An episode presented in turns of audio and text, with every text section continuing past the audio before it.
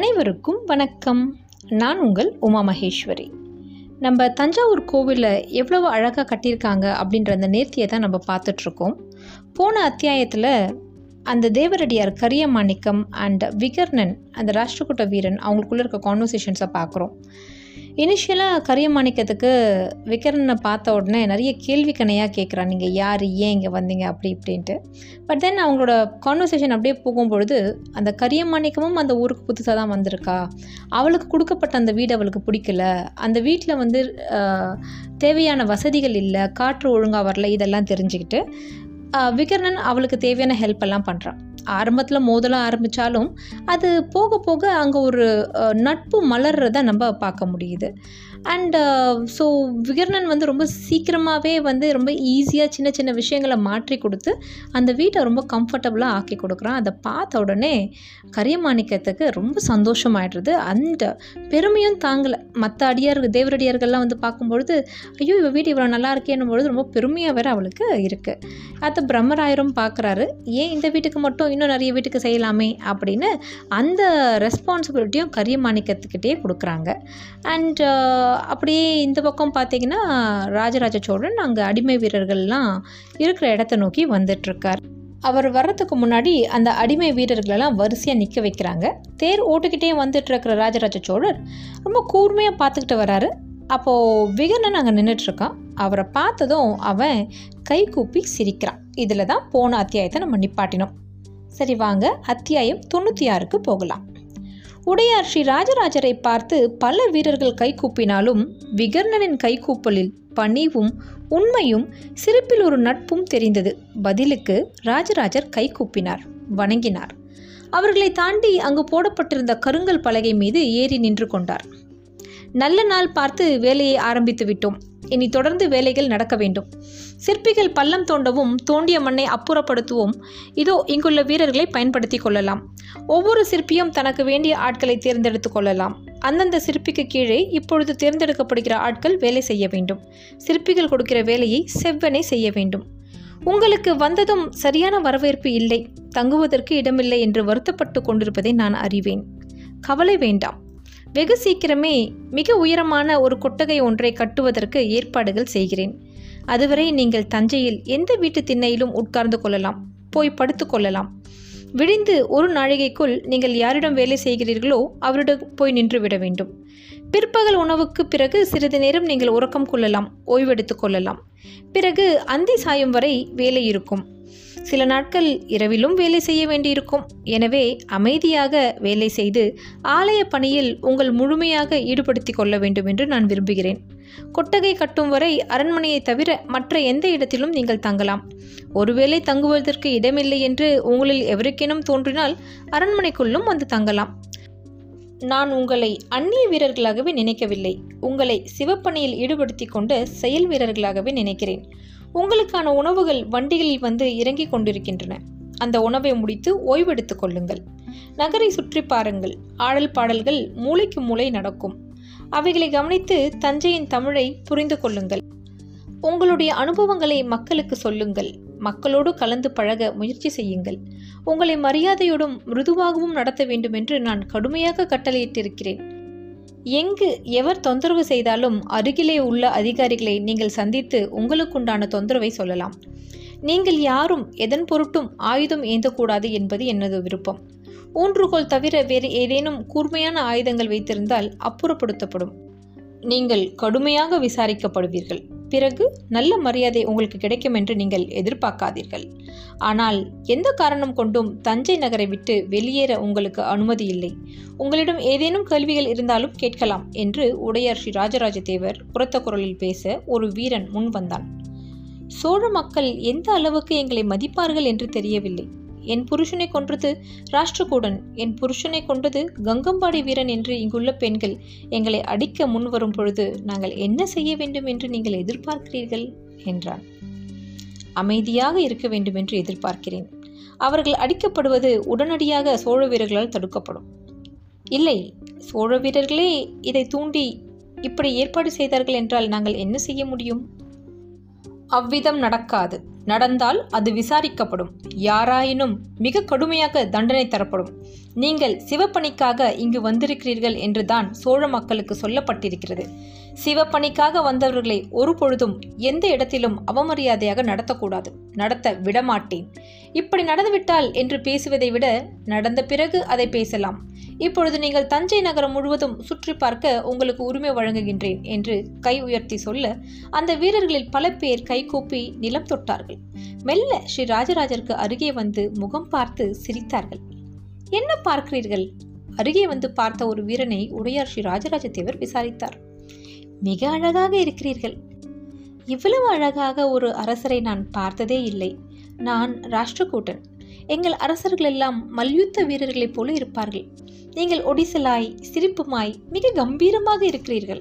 உங்களை பார்த்து கொண்டே இருக்கலாம் போன்று தோன்றுகிறது என்று சொல்ல உடையார் ஸ்ரீ ராஜராஜ தேவர் வாய் விட்டு சிரித்தார். உங்கள் பெயர் என்ன? அவனை விசாரித்தார். அவன் பெயர் சொன்னான். இன்று என்னோடு உணவருந்த வாருங்கள், உங்கள் நண்பர்கள் 3 பேரை நீங்கள் அழைத்து கொள்ளலாம் என்று சொல்லி திரும்பி பார்க்க ஓலை நாயகம் ஒரு முத்திரை படித்த ஓலையை அவனிடம் நீட்டினார். 4 என்று எழுதினார். அவன் உட்பட 4 வீரர்கள் அரண்மனைக்குள் வரலாம் என்று அதில் எழுதப்பட்டிருந்தது. விகர்ணன் எங்கு போவது என்று தெரியாமல் தஞ்சையை நோக்கி நடந்த பொழுது கரியமாணிக்கம் ஓடிப்போய் அவன் எதிரே நின்றாள். கரியமாணிக்கம் அவன் எதிரே நிற்பதும் கைகளை ஆட்டி பேசுவதும் விகர்ணன் வியப்போடு அவளுக்கு ஏதோ பதில் சொல்வதும் பிரம்மராயரின் கண்களுக்கு தென்பட்டன. பிரம்மராயர் விகர்ணனை பற்றி விசாரிக்க ஆள் அனுப்பினார். கூட்டம் கலைந்து போகும் பொழுது மறுநாள் இளவரசர் ராஜேந்திரர் தஞ்சைக்கு வந்து விடுவார் என்று தகவல் வந்தது.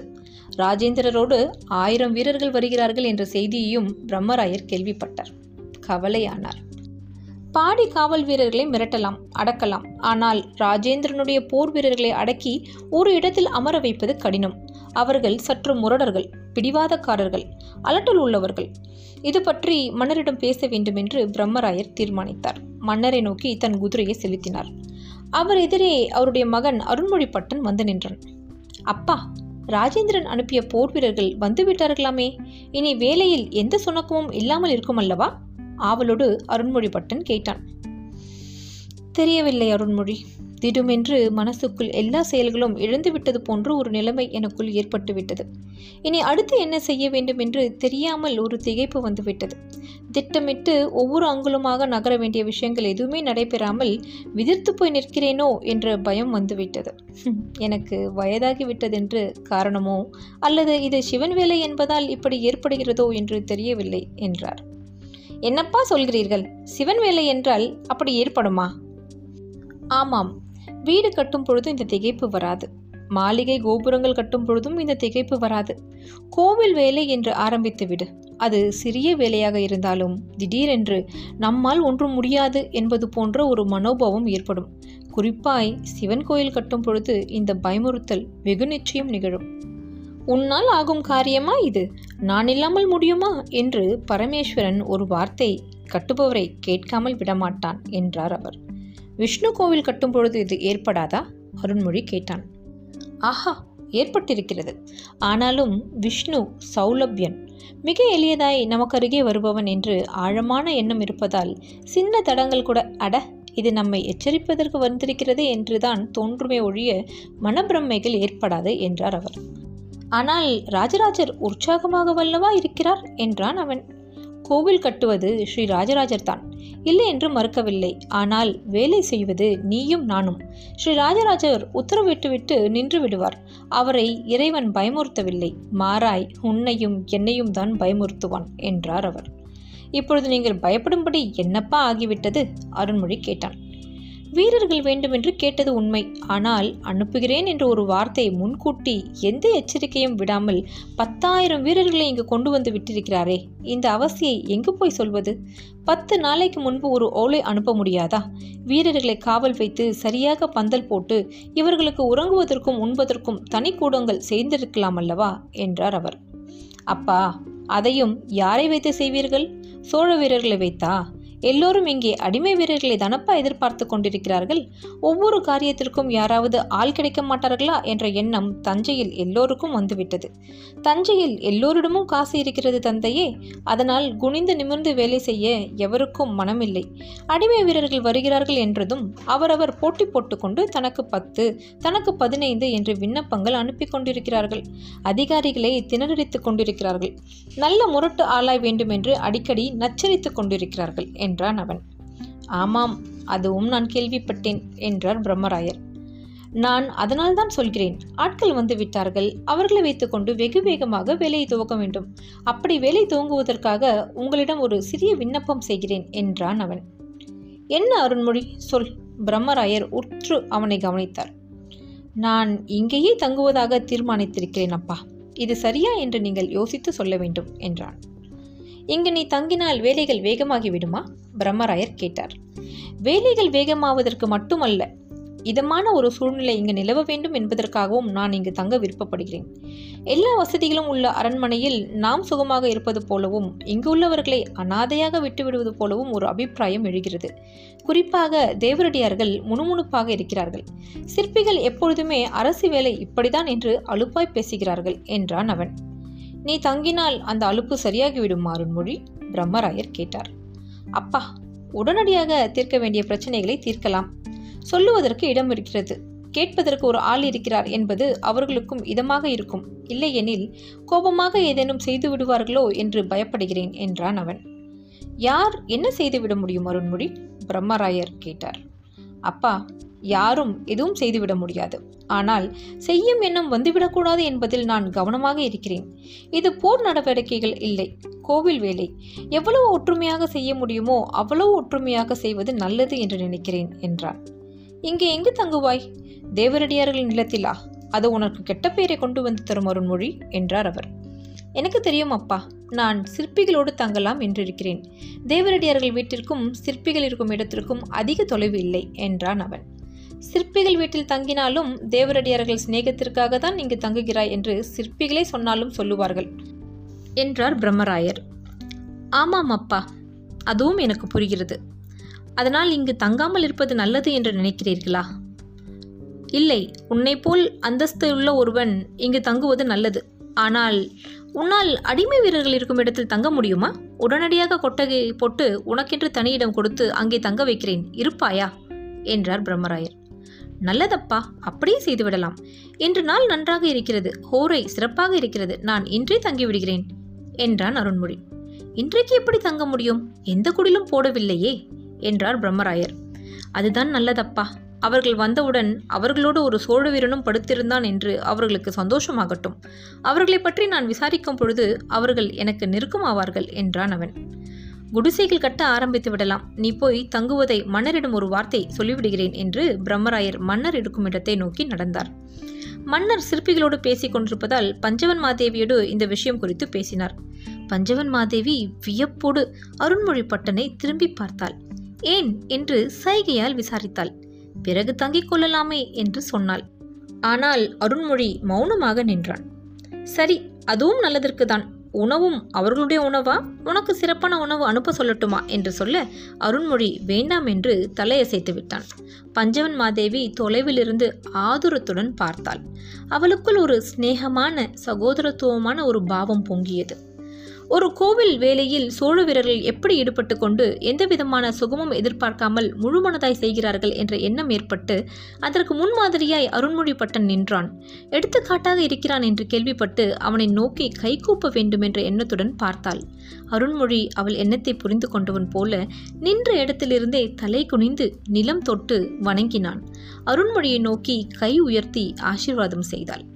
மன்னர் திரும்பி பார்த்தார். என்ன, அருண்மொழிக்கு பலமான ஆசீர்வாதம் நடக்கிறது, என்ன விசேஷம் என்றார். அருண்மொழி வீரர்களோடு தங்கப் போகிறானாம். ஏன், அரண்மனையில் தகப்பனாரோடு சண்டையா? அவர் கேட்டார். இல்லை, இங்கு யாருமே தங்குவதற்கில்லை, யாரும் இவர்களை உபசரிப்பதற்கு இல்லை என்பதால் இந்த இடத்தில் ஒரு சோழ அதிகாரி இருக்க வேண்டும் என்பதனால் அவன் இங்கு தங்குகிறேன் என்று சொல்கிறான் என்றார். அப்படியா? எனக்கு போட்டியாக வருகிறான் அருண்மொழி. என் பெயரை வைத்து கொண்டதிலிருந்து அவன் எனக்கு போட்டியாகத்தான் வருகிறான் என்று மன்னர் சிரித்தபடி சொல்ல பஞ்சவன் மாதேவி வியப்போடு பார்த்தார். நான் இன்று வீரர்களோடு தங்கலாம் என்றிருக்கிறேன், எதற்கு அருண்மொழி தங்க வேண்டும்? அருண்மொழி வேண்டுமானால் அரண்மனைக்கு போகலாமே என்றார். நன்றாக இருக்கிறது கதை. நீங்கள் தங்குகிறேன் என்று சொன்னால் அருண்மொழி போவானா? பிரம்மராயர் தான் போவாரா? நல்லது, நான் தான் போக முடியுமா என்றாள் அவள். நீங்கள் எல்லோரும் போகத்தான் வேண்டும். நானும் அருண்மொழியும் மட்டும் இருக்கிறோம். முன்னிரவு வரை சிற்பிகளோடு பேசி கொண்டிருந்து விட்டு பிறகு நான் ராஜேந்திரன் அனுப்பிய அடிமை வீரர்களோடு உட்காரப் போகிறேன் என்றார் ராஜராஜர். இது நல்லதா? பாதுகாப்புக்கு உகந்ததா? உங்களை சுற்றி மற்ற வீரர்கள் வருவார்களே, இது சரியாக இருக்குமா என்றாள். 4 வீரர்கள் இருக்கிறார்கள், கூட அருண்மொழி வேறு இருக்கிறான். இதற்கு மேல் எதற்கு ஆட்கள் என்று சொல்ல, இந்த விஷயம் மெல்ல கசிந்து மற்றவர்களிடையே போய் மன்னருடைய ஆபத்துதவி படை வீரர்கள் பரபரப்பானார்கள். தங்கள் தலைவருக்கு தெரிவிக்க ஏற்பாடு செய்தார்கள். பிரம்மராயருக்கு அருகே வந்து இது சரியில்லை என்று பல்கடித்தார்கள். பிரம்மராயர் வேறு வழி இல்லை என்று உதடு பெதுக்கினார். சோழ வீரர்கள் அரண்மனை பெண்டிரோடு வீடு திரும்ப மன்னரும் மற்றவரும் சிற்பிகளுடைய வீட்டு வாசலில் உட்கார்ந்து உணவு எடுத்துக்கொண்டார்கள். ஆபத்துதவிகள் மெல்ல ராஜேந்திரன் அனுப்பிய அடிமை வீரர்களோடு கலந்து பேசி, இங்கு மன்னர் வருகிறார், மரியாதையாக நடந்து கொள்ள வேண்டும் என்று எச்சரித்தார்கள். மன்னர் வந்து உட்கார்ந்தார். எல்லோரும் அவரை சுற்றி வட்டமாக உட்கார்ந்து கொண்டார்கள். தென்னாட்டுடைய சிவனே போற்றி என்று மன்னர் சொன்னதும் எந்நாட்டவருக்கும் இறைவா போற்றி என்று உரக்க கூவினார்கள். நான் உங்களுக்கு ஒரு கதை சொல்லட்டுமா? சிவபெருமானை கொண்டாடிய திருத்தொண்டர் புராணம் சொல்லட்டுமா? இந்த விதமான கதைகள் உங்கள் தேசத்தில் இருக்கின்றனவா? இருந்தால் என்ன விதமான கதைகள் இருக்கின்றன எனக்கு சொல்வீர்களா என்று வீரர்களை பார்த்து கேட்க, வீரர்கள் இன்னும் நெருக்கமாக உட்கார்ந்து கொண்டார்கள். மன்னர் ஆசனத்தின் மீது ஏறி நின்று கொண்டார். தொண்டை சிறுமிக் கொண்டார். கதை சொல்ல துவங்கினார். இத்துடன் இந்த அத்தியாயம் 96 முடிவடைகிறது. இந்த 96வது அத்தியாயத்தில் நம்ம பார்க்கறது ராஜராஜ சோழர் அந்த அடிமை வீரர்களோடு எப்படி பழகிறார் அப்படிங்கிறத பார்க்குறோம். இங்கே அருண்மொழி பட்டன் அண்ட் பிரம்மராயர், அதாவது அப்பாவுக்கும் மகனுக்கும் இருக்க கான்வர்சேஷன்ஸ் நிறைய இருக்குது. ஒரு விதத்தில் பிரம்மராயர் கொஞ்சம் கலங்கி தான் போயிருக்கார் அப்படிங்கிறது தெரியுது. அண்ட் அருண்மொழி பட்டன் அவனுடைய தாட்ஸே ரொம்ப நல்லா இருக்குது. அதாவது நம்ம ஊருக்கு இந்த அடிமை வீரர்கள்லாம் வந்திருக்காங்க, அவங்கள நம்ம ஒழுங்காகவும் ரிசீவ் பண்ணலை, அட்லீஸ்ட் யாராவது ஒருத்தவங்க அவங்க கூட இருக்கணும்னு அவங்களுக்கு ஒரு ஃபீல் வரணும் அப்படின்னு அவன் அந்த அடிமை வீரர்களோட தங்குறேன்னு சொல்கிறான். கூடவே சேர்ந்து ராஜராஜ சோழர் சொல்கிறாரு, நீ என்ன எனக்கு போட்டிக்கு வர, நான் தானே தங்க போகிறேன் அப்படின்னு சொல்கிறாரு. இந்த அடிமை வீரர்களோட ராஜா தங்க போகிறாரா? அப்படி தங்குறது அவருக்கு நல்லதா? பொறுத்திருந்து பார்க்கலாம். அடுத்த அத்தியாயத்தில் உங்களை சந்திக்கிறேன். அதுவரை உங்களிடமிருந்து நான் விடைபெறுகிறேன். நன்றி, வணக்கம்.